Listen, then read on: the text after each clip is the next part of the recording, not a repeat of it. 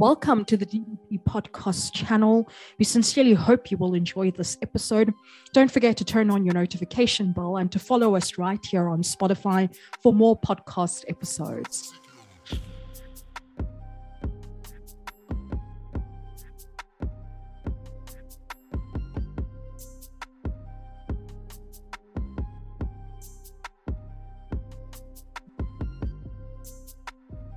Good morning, good afternoon, good evening, wherever you're joining us today. Thank you so much and welcome back to DDP Podcasts. I'm very excited for uh, this particular podcast segment. It's in alignment with our Migration Project Month. If you have not been following our social media platforms um, this month, I trust that you will get some hint of what it is we've been trying to cover this month um, in celebrating um, migrants in South Africa, but overall, um, migrant issues and bringing attention to um, those particular issues within the South African context. Um, the migration conference is actually happening on the 29th of September. Um, obviously, RSVPs to join at the venue itself are closed at this point, but you're more than welcome to join us through the live stream on YouTube or on our Facebook page. Um, and all details regarding that are available on the DDP uh, social media platforms. Um, with that housekeeping out of the way, I am very honored to introduce our guest uh, for this podcast. Joining me today is David Kabwa. And he's got many titles, but the one that we've actually chosen to um, highlight for today is that David is a South African ambassador to the UNITE 2030 um, initiative. And very excited to have a conversation with you david. David's longer bio is attached right here on the on the podcast information detail so you can go ahead and quickly check that out to make sure that he is in fact credible um, to be having this conversation with us. Uh, but before we start with anything david uh, how are you doing? Uh, thank you so much for joining us today Thank you so much, Yanga. Look forward to a fantastic uh, conversation, one that is very pertinent, one that is very timeous, and uh, one that is very critical to what we see happening not only in South Africa, but in the world. So thank you for having me. Great. Uh, David, we can just go right into it. Um, I think, you know, matters of uh, migration are somewhat scattered for a lot of people. Um, what is a migration issue in Italy, which I think is a very uh, interesting country right now, um, versus what is a migration issue in Norway, um, or what is a migration issue within the African context, um, something that is very, very different. But I want to ask you, in your opinion, what does migration look like uh, in the 21st century? I appreciate that. And again, I think it's a really good question. Um, traditionally, when we think of migration, we think about migration in the context of forced migration, um, being that uh, people are trying to escape something, be it a war, uh, be it a famine, uh, essentially any kind of situation and circumstance that um, creates a situation where one cannot stay in their country of origin uh, for whatever reason. And what we've seen in the 21st century is a rise in economic uh, migration, uh, which essentially has to do with one of the biggest driving factors behind migration being that of economics.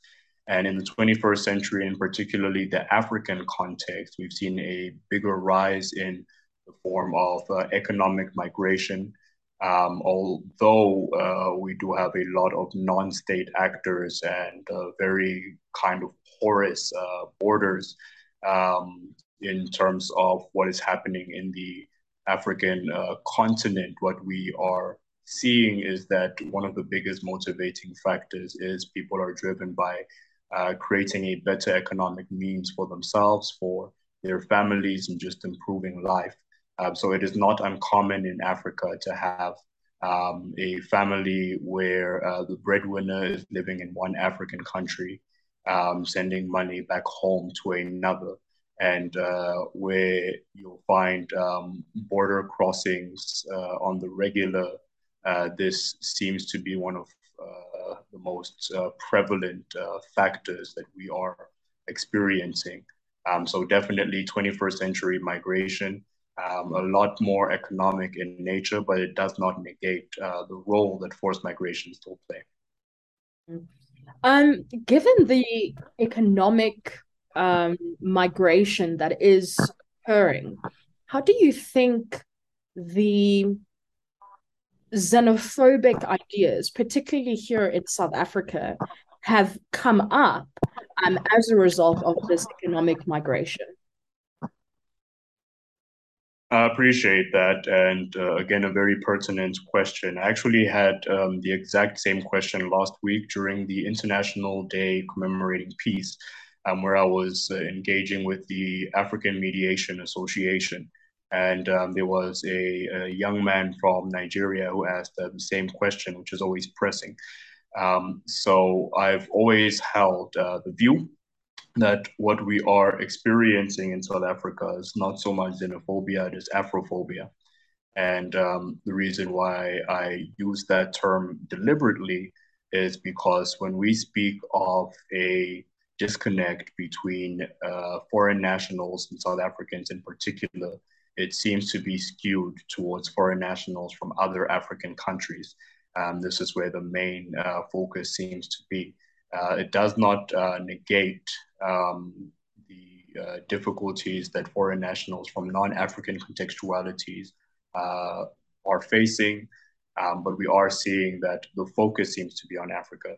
Now, um, the the reason for this, in my view, is uh, essentially a um, disconnect in terms of uh, proper communication for a variety of reasons. There are politically motivated factors. Um, as we mentioned, there are economically motivated factors, and then obviously socially motivated factors. So the politics behind it all, you might have heard of a familiar group uh, referred to as Operation Dudula. Uh, and uh, essentially, uh, what this group um, seeks to do, um, according to uh, their own communications, is simply ensure the empowerment of South African people and that uh, should anyone um, seek to prosper in the country, they must do so in a way that is um, legal. Uh, yet, it seems that most of the activism they participate in seems to target uh, non South African Africans living in uh, South Africa. Um, and uh, the belief there is that this is very highly politically motivated and in economic uh, context, there is the unfortunate uh, misinterpretation that um, a foreign national in South Africa um, is uh, going to remove the economic agency of, of non South Africans by engaging in trade, particularly in the informal sector, which has caused concern for some people with uh, the belief that because it is in the informal sector, it is not highly uh, regulated. Therefore, um, the Afrophobia manifests in um, some South Africans seeking to regulate it themselves by whatever means necessary. And then, um, lastly, in terms of uh, again, what we're seeing with um, the third contextuality, I think it is very much um, kind of indicative of the fact that we simply misunderstand um, the the facts of the matter. It is a highly emotional space. It is a highly emotional time. Um, our country, much like many countries, have very difficult issues. And what we find is that when we are able to quote unquote identify the root cause of that issue, we become uh, very passionate in the pursuit of rectifying a perceived wrong. Uh, now, the issue then comes in that that perceived wrong is pointed uh, towards um, foreign nationals and migrants, hence the disconnect that we see in the form of Afrophobia, uh, in particular, the view and the belief that uh, you are not rightfully here. Um, and therefore, your being here is to my disadvantage, and I must do something about it. Uh, it is why I believe platforms such as this and the work that your organization have been doing is so important because not only does it uh, allow for agency, but it allows for education. Uh, miscommunication breeds dissatisfaction, and that often leads to very negative effects. And the best way to mitigate that um, is to ensure clear communication. Clear communication occurs when the relevant facts are provided. And I believe platforms such as this uh, create that opportunity. Oh, there we go. Um, you know, you you're absolutely right about um how people respond to to to migration issues. I think um particularly this month as we've been promoting this type of content, um one might think that you know this afrophobia is something that is limited to the streets going up to a foreign national and physically attacking them um, but these views um, transcend beyond that. I mean, some of the engagement um, and some of the comments that we've gotten um, from South Africans, um, you know, given that most of the time their accounts are ghost accounts, but we know that there's definitely a person behind it, um, where they kind of spewing that narrative that why are you guys even promoting these kinds of things? These people are coming to um, take our jobs and they're coming to ruin the economy and all of that um, and it's it's a global phenomenon right it's not just something that is um, a South African issue and how people engage with migration stuff. Um, just looking at the Italian politics very recently, um, with the new prime minister, one of the big key issues that she's pushing for is um, clamping down, so to speak, on um, more mig- migrants that are coming into Italy, not even necessarily for an economic benefit, but because they are genuinely fleeing. Um, but they don't see it like that. It's this idea of preserving national identity, or whatever that actually means. But that's a debate for another day. Um, but I just wanted to bring a little bit more on a, a practical level the effects this um, economic migration might have on policies such as, um, well, they're not being implemented yet, but the vision is there. A policy such as the African Free Trade uh, Continental Agreement. How does um, economic migration affect that?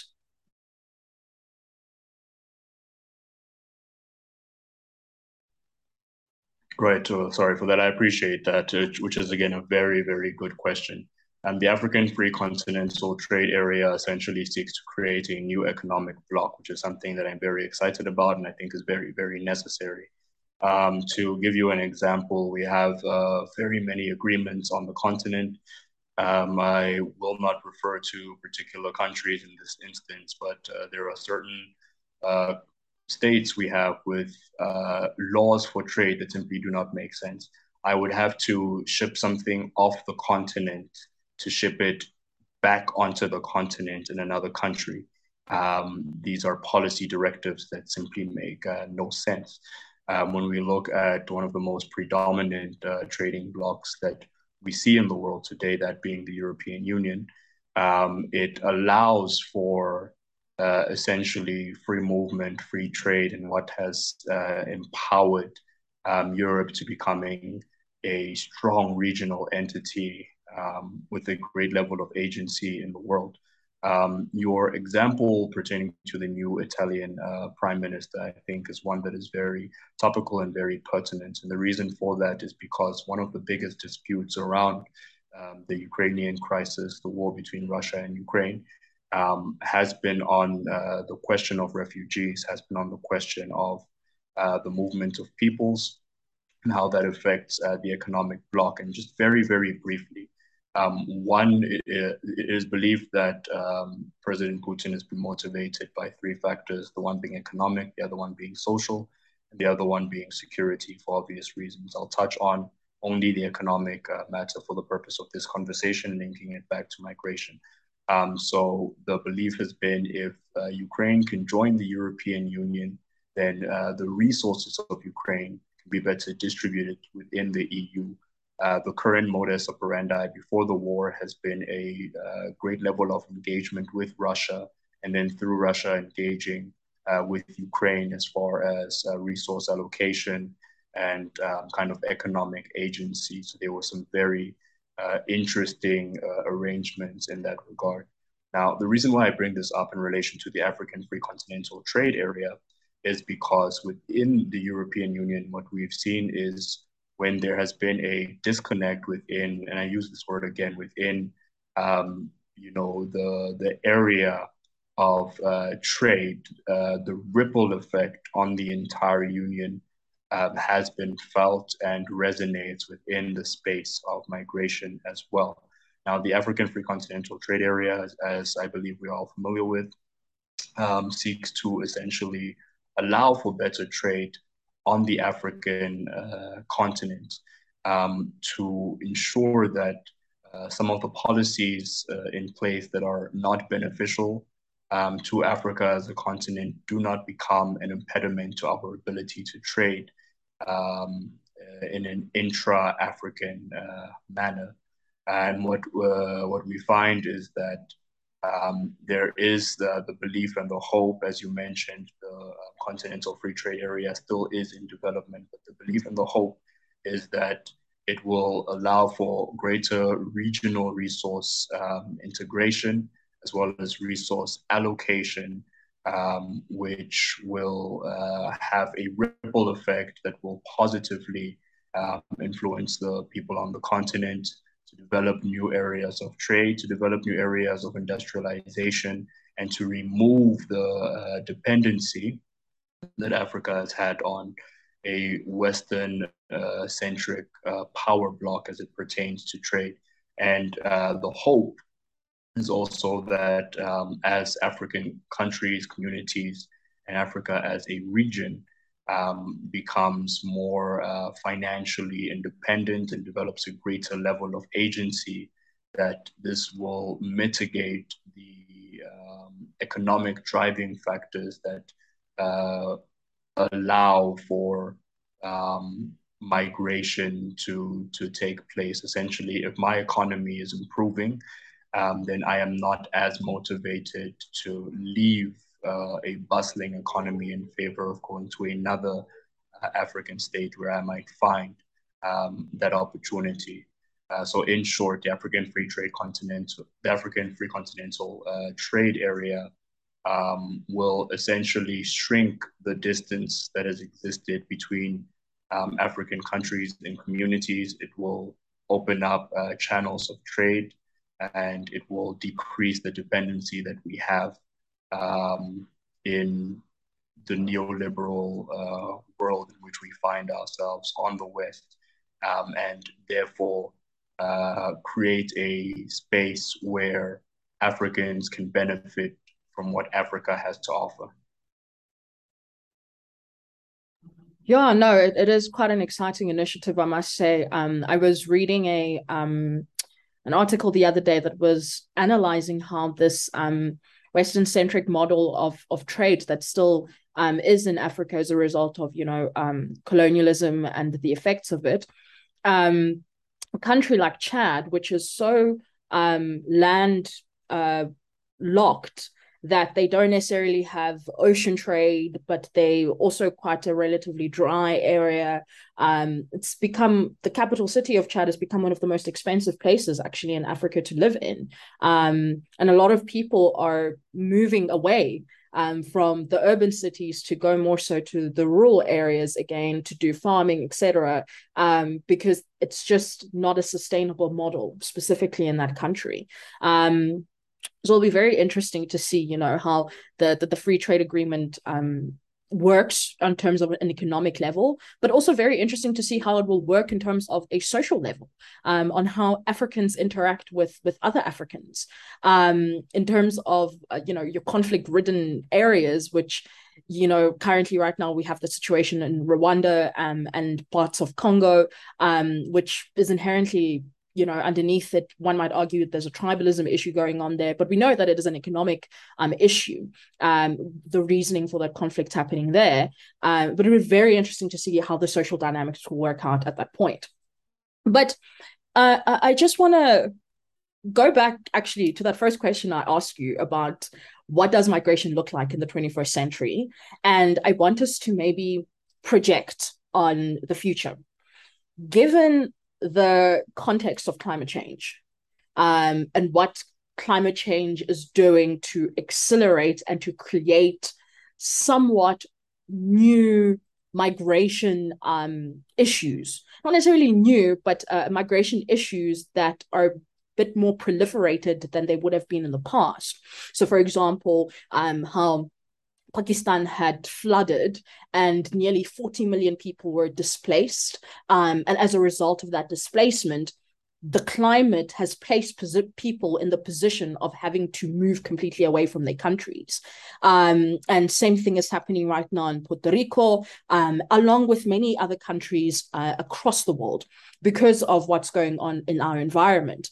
Um, do you think that in the future we're going to start engaging with this migration thing beyond the traditional it's because of economics it's because of social. Um, we now are perhaps going to have to be engaging with it on what are the effects climate is going to have in terms of how human beings because of evolution are going to be moving around the world. Right uh, again it's, it's a it's a brilliant uh, question um, the short answer is yes, I do think it will play a very major role. And uh, as we mentioned in the beginning, in the 21st century, the role of migration and the way in which it manifests is uh, always shifting. We've seen this in nature already. Um, there's very popular images in circulation of a polar bear on a singular ice cap that seems to be floating in an endless ocean um, that uh, seemingly came out of nowhere due to ice caps uh, melting. Um, we've seen that uh, animals that would uh, not appear in um, certain areas are suddenly drawn um, to areas where they can better acclimate to a changing uh, climate. In many countries where um, there is a very close link between urban areas and nature, uh, we are seeing animals encroach more and more and more into urban areas. I saw a documentary on a troop of monkeys um, in, I believe, India, it was, that um, had essentially had their ecosystem change. And uh, they've now adapted to um, living in urban areas where you'll find they're so comfortable um, with uh, cities and city life and humans that um, they have literally created a, or adapted to a new uh, way to function. And what we are seeing, what we see now, and what we will continue to see is that um, in future this will develop more, particularly on the point of uh, climate change. Um, as we mentioned, quite a number of factors that contribute to migration might find among those factors are the environmental factors where we see climate change playing a very prolific role um, in areas where drought becomes more uh, prevalent, uh, people will migrate. In areas where we see flooding occur, people will migrate. Um, this is both inter and intra-state migration. Um, and there I'll give a very Western-centric example. I believe it was Los Angeles, if not Las Vegas, that had high level of flooding um, recently, levels that they had never seen before. Um, and uh, many of the residents had taken up moving across uh, state lines um, to seek a better life.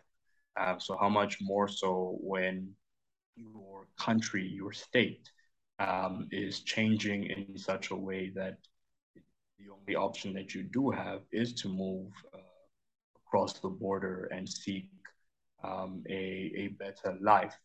Uh, we are seeing that the unit of analysis when we are discussing uh, migration is uh, shifting. Um, so normally the unit of analysis was always pertaining to um, people and uh, how they relate to both economics and how they relate to uh, forced uh, factors in whatever form they might be.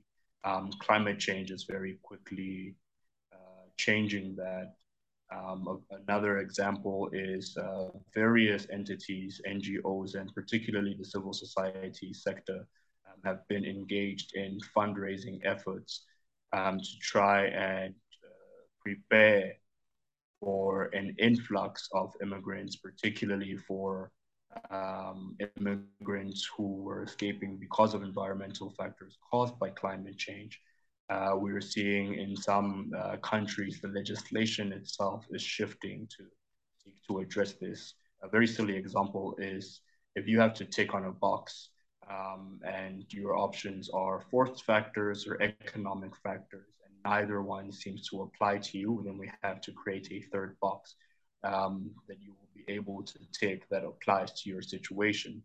And um, with this silly example, we are seeing that uh, terms of climate change, it is uh, what is occurring, and it allows us to identify that these matters are intersectional um, because it might be climate, but there might be a crossover between climate and finance. There might be a crossover between climate and war.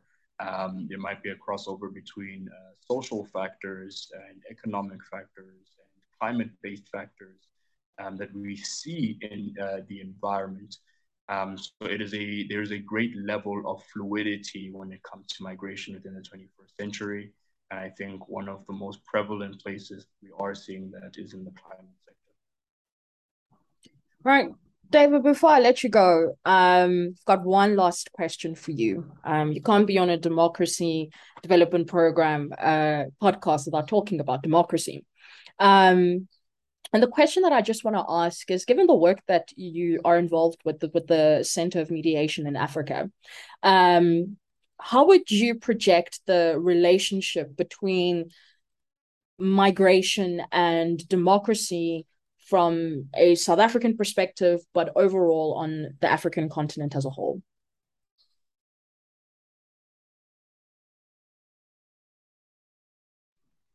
Right. Thank you for that. It's it's it's an excellent uh, question. Um, so within the Center for Mediation in Africa, what we do is uh, we seek to essentially bolster mediation on the African continent um, through academia, through practice, through teaching, and um, through uh, kind of reimagining and reevaluating what mediation looks like in the 21st century. So very topical in terms of our conversation. Um, one of the issues that uh, we look at uh, within mediation is that of uh, transitional justice. And um, for any who might not be familiar, transitional justice is essentially the process of ensuring um, that due diligence and a just uh, set of procedures and processes have been followed um, from uh, one level of transition to another. So this can be the transition from a uh, conflict situation, such as a civil war, to a post-conflict situation, such as a space where a uh, transitional government must be set up to carry a country forward after um, a, a, conflict uh, had uh, taken place. Now, the way this links uh, to democracy is you will find within the transitional justice process, in the African contextuality in particular, transitional justice recognizes retributive justice, but leans more towards restorative justice. And essentially, the difference there is think of the Nuremberg trials that uh, took place against Nazi Germany. The focus there was retributive, uh, to punish people for wrongdoings. That was a form of justice that was very prevalent. What we are seeing now in the African contextuality is we have um, these amazing philosophies, such as that of Ubuntu, which says, I am what I am because of who you are.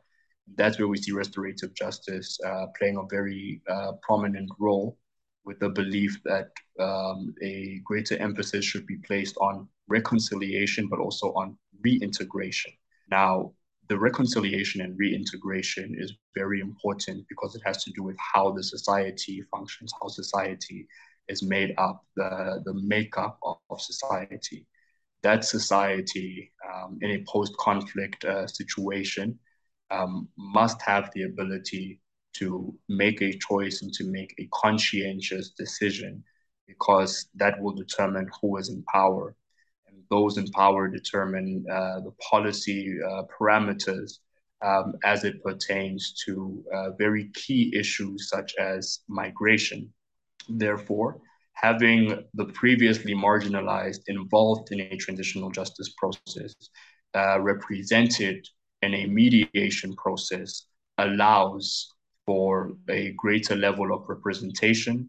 That representation often translates into their ability to be recognized in a society in a post conflict situation where they're eligible to participate in the democratic process of voting and through that democratic process are then able um, to have an influence on um, key issues such as uh, migration particularly from the perspective of um, offenders that have been reintegrated into the communities and uh, victims that have suffered uh, some kind of um, offense uh, that has marginalized them uh, and affected their agency. So it gives people back their agency, those that were victims, those that uh, were offenders, in a way that promotes unity um, to be reflected at the highest levels. I think that's the effect that we see um, in terms of mediation, uh, how that would manifest in democracy, and that would have a direct effect on uh, matters uh, such as migration. Sure. Um, thank you, David, so much for all of that. Um, I think this was a very fruitful conversation. Um, could definitely go on for much longer, um, but I think we can we can definitely just end it here. Um, to everybody that was listening in, please do feel free to give us your commentary on how you found this podcast, um, your views actually on um, some of the topics that we were discussing over here. Um, we are much more likely going to have this type of conversation again in the future. Um, and your contributions and your views from the audience would be really lovely um, to hear exactly what it is you would like us to discuss a bit further uh, regarding this topic. But with that being said, uh, David, thank you so much for, for joining us today. I, I really do uh, appreciate it. Um, to those who are obviously listening to the podcast is currently just waved goodbye. Um, if you're watching it on YouTube, you just saw he just waved goodbye. Um, but yeah, we really do appreciate David. Like I said, the migration uh, conference is happening on the 29th of September. Uh, you are free to join us over Zoom free to join us on Facebook Live, and we will also be live streaming it on YouTube. Um, and the link details regarding that conference are going to be attached below this podcast. If you miss it, that's simply okay. The recording will already be available for you on our YouTube page of the live stream. Uh, with that being said, thank you very much, everybody. I will see you in our next podcast segment. Well, we really hope you enjoyed this episode. Check out our social media pages at DDP underscore democracy to engage with more of our content, or you can head on over to our website at ddp.org.za to keep up with any events that we might have planned for you. Thank you once again for joining us.